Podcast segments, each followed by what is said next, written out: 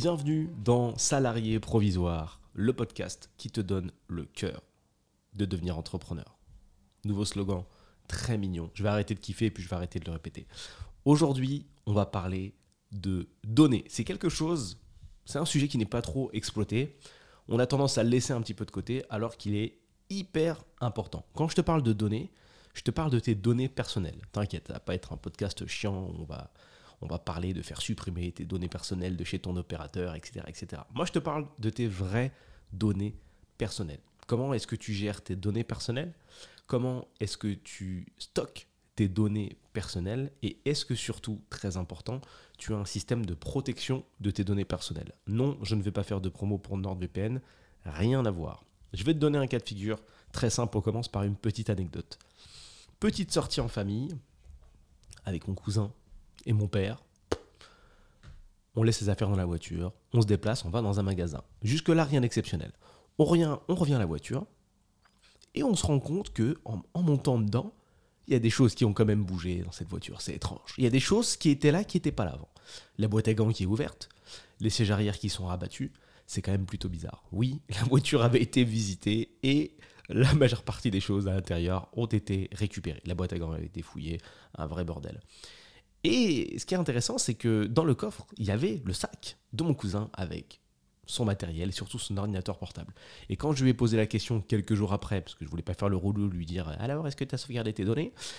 Quand je lui ai demandé si, bien sûr, il avait une sauvegarde de ce document, il m'a évidemment répondu, comme beaucoup de personnes d'ailleurs qui doivent écouter ce podcast et c'est pour ça que je le fais, bah non, j'ai aucune sauvegarde nulle part.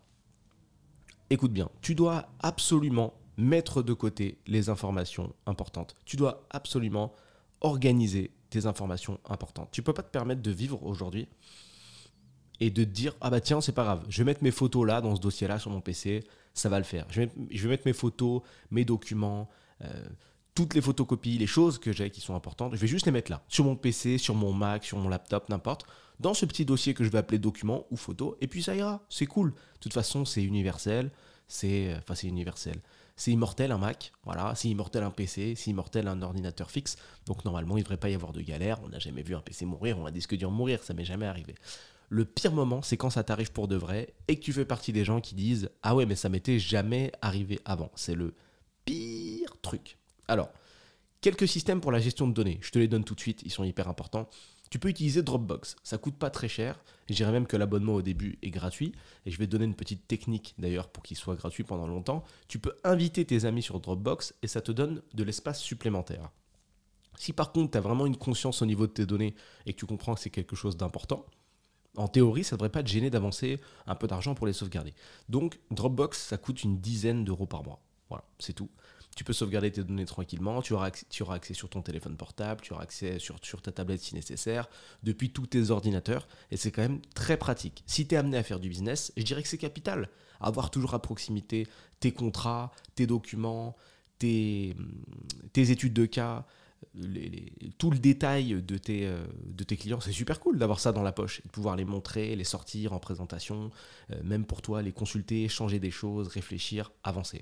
Fais attention à tes données et ne fais pas comme énormément de personnes, à savoir, n'attends pas de les perdre pour te dire « Oh, je devrais peut-être mettre en place un système de sécurité ». Personne ne fait ça avec rien. Quand tu achètes un vélo, tu te dis pas « Tiens, mais je vais le poser dans la rue et puis ouais, c'est pas grave, c'est bon, ça va le faire ». Si, on risque de te le voler. Et c'est pas au moment de racheter le deuxième vélo que tu vas dire « bah tiens, je vais acheter un antivol », tu le fais tout de suite. Tu le fais pour plein de trucs. Quand tu sors de chez toi, tu fermes, en théorie. Enfin, j'espère.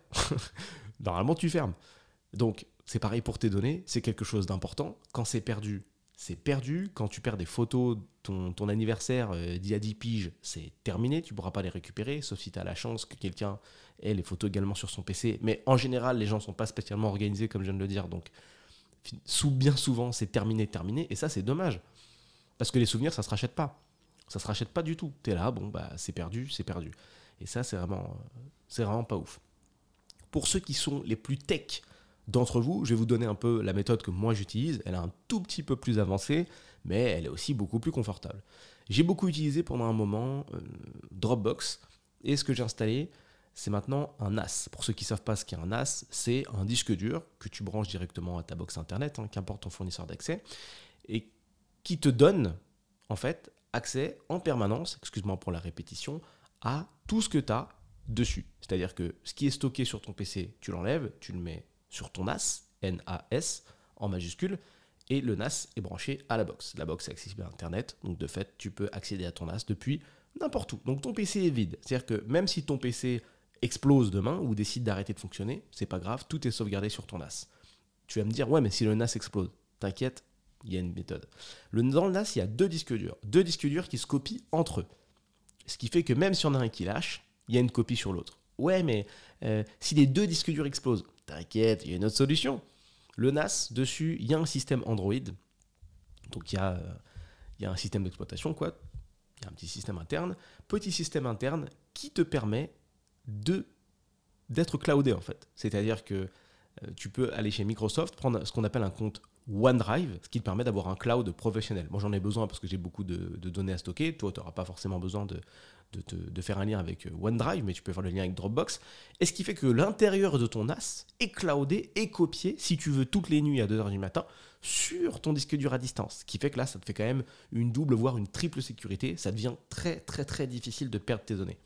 Si ton PC explose, tu as tes données. Si ton NAS explose, t'as tes données. Si tu perds un seul disque dur sur deux, t'as tes données. Et si la maison entière explose, mais t'as quand même tes données parce qu'elles sont cloudées. Bon, après, si Dropbox explose, là, c'est bon. C'est vraiment que t'as pas de chance. Mais quand même, il y a une grosse différence entre stocker ces données vite fait sur un disque dur ou sur un PC et ne pas trop y penser et mettre en place toutes ces sécurités-là. Vraiment, je tiens à te sensibiliser dessus parce que c'est hyper important et que c'est pas du tout agréable de perdre ces données. Et si ça se trouve, ça t'est même déjà arrivé. Ça se peut. J'ai remarqué qu'il y a énormément de personnes auxquelles c'était déjà arrivé. Donc, fais absolument gaffe à ça. Je te rajoute quand même une petite donnée supplémentaire qui te servira après. Peut-être que j'en parlerai plus en profondeur dans un autre podcast, mais là, je t'en parle tout de suite comme j'y pense.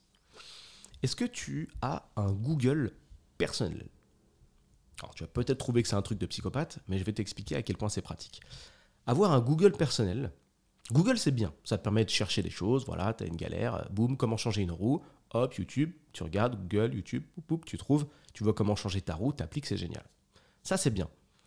Mais même si Google est bien fourni, Google n'est pas parfaitement à l'image de ta vie. Et il y a des moments où, par exemple, tu vas pas te rappeler comment redémarrer quelque chose de spécifique chez toi. Voilà, je sais pas, il y a un problème sur un de tes moniteurs, un écran, la télé, j'en sais rien. Il y a un problème technique, quelque chose qui déconne, qui se met à déconner comme ça subitement, tu arrives à corriger ça au bout de 1 heure, ça refonctionne, et 6 mois plus tard, ça revient. Et tu te dis, je me rappelle plus comment j'ai fait. En plus, ça m'est arrivé il y a 6 mois. Si tu avais eu ton Google personnel, tu n'aurais pas eu ce problème-là. Donc, à titre personnel, j'ai un Google personnel, répétition encore, dans lequel je note en fait différentes strates comme ça qui m'arrivent, que ça soit d'un point de vue technique, que ça soit des idées de vidéos, de podcasts, ça après ça te concerne pas forcément si t'es pas un créateur de contenu, mais au moins sur la partie technique, ça peut te faire gagner énormément de temps. Je peux te donner un autre exemple, il y a peut-être des objets dans ta maison que tu n'utilises pas souvent, ils sont rangés à un endroit, et si t'en as marre de les chercher pendant 45 minutes à chaque fois que t'en as besoin, tous les 6-7 mois, dans ton Google personnel, écoute, t'aurais pu noter que ton boîtier à lunettes, il était rangé à cet endroit-là. C'était lunettes de soleil, tu les utilises que pendant les vacances, boum, c'est rangé à cet endroit. Et ça sert énormément. Demain, et je pars du fait que si tu écoutes ce podcast et que tu veux lancer un business, une fois que tu auras trouvé comment trouver des idées, j'ai déjà expliqué qu'on essaie toujours de trouver l'idée incroyable, révolutionnaire, mais ce qui est compliqué, c'est pas de trouver l'idée révolutionnaire, c'est de trouver la manière dont on trouve des idées. Tu vas en avoir plein, tous les jours, tout le temps. Et techniquement, ton cerveau ne pourra pas tout retenir. Donc là, encore une fois, ton Google personnel va pouvoir intervenir. Et il faut absolument que tu t'en serves. Dès que tu as une idée, une pensée, quelque chose qui te paraît cool, quelque chose qui te paraît exploitable, transformable en business ou un truc que tu as vu qui est bien, une punchline, n'importe quoi, tu notes. Tu notes. Moi, par exemple, j'ai un document et il s'appelle punchline. Punchline et citation. C'est des phrases que j'ai entendues de gens, de grands orateurs, que je trouve incroyables. Des phrases trop stylées.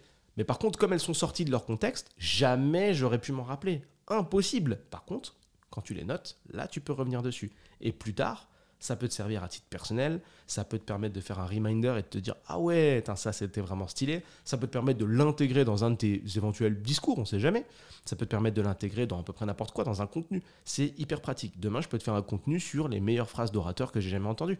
Ça marche. Donc c'est très utile si tu es créateur de contenu, un petit peu moins si tu ne crées pas de contenu, mais très utile si tu comptes lancer un business. Donc note absolument tout.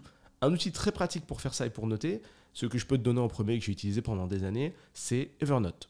Très simple, accessible depuis à peu près n'importe quel appareil. Tu as ça sur Android, sur l'App Store, etc. C'est dispo partout, c'est pratique. Tu peux faire différents carnets. Donc tu peux te faire par exemple un dossier. Un carnet, c'est un dossier. Un dossier dans lequel tu vas mettre toutes les choses techniques. Tu peux faire un dossier dans lequel tu vas mettre toutes tes idées de business. Je te conseille vraiment de prendre cette habitude-là et tu verras qu'au bout de quelques années, tu arrives avec quelque chose quand même de conséquent dans lequel tu peux retrouver facilement ce que tu as à faire. Tu peux retrouver facilement ce que tu as noté. Et c'est vraiment, vraiment, vraiment pratique. Donc, c'est une petite astuce, elle est totalement gratuite. C'est une mise en place qui est ultra simple, et soit gratuite, soit pas chère. C'est toujours pareil. Les outils que je te conseille, il y a des versions gratuites et il y a des versions premium. Si tu estimes que c'est très important et que tu as besoin des fonctionnalités que les gars te proposent à un petit peu plus cher, à 10 €, prends-les, c'est pas perdu. C'est pas perdu, c'est de la donnée. Il n'y a rien de pire que de te dire, tiens, je vais lancer quelque chose et de te dire, tiens, j'ai pas d'idée. Et de savoir que ces dernières années, tu as pensé à plein de choses, mais que tu n'as rien noté. Même là, c'est-à-dire que même là, si tu réfléchis, et je te dis, donne-moi tes 3 dernières idées de business, si tu es à peu près alerte et que c'est ton rêve de lancer quelque chose, tu en as forcément eu, c'est sûr. Et là, si ça se trouve, tu seras incapable de me les donner ou tu vas te rappeler d'une idée, de la dernière. Et c'est dommage. Parce que parfois, la bonne idée, c'est un mélange de toutes les idées que tu as eues, c'est un mélange de la 3e et de la 150e. C'est dommage. C'est de la donnée. Tout est une question de données. Les réseaux sociaux travaillent avec de la donnée. Toi aussi, travaille comme ton réseau social personnel. Note tes data. C'est hyper important. Si tu veux recevoir du contenu comme celui-là, tous les jours, tous les matins, je fais un podcast journalier. Pour y avoir accès, c'est très simple. Tu as juste à cliquer dans le lien qui est dans la description et tu le recevras sur ton téléphone en exclusivité, par mail ou bien sur Telegram. Je te dis à bientôt et éventuellement à demain pour le prochain podcast.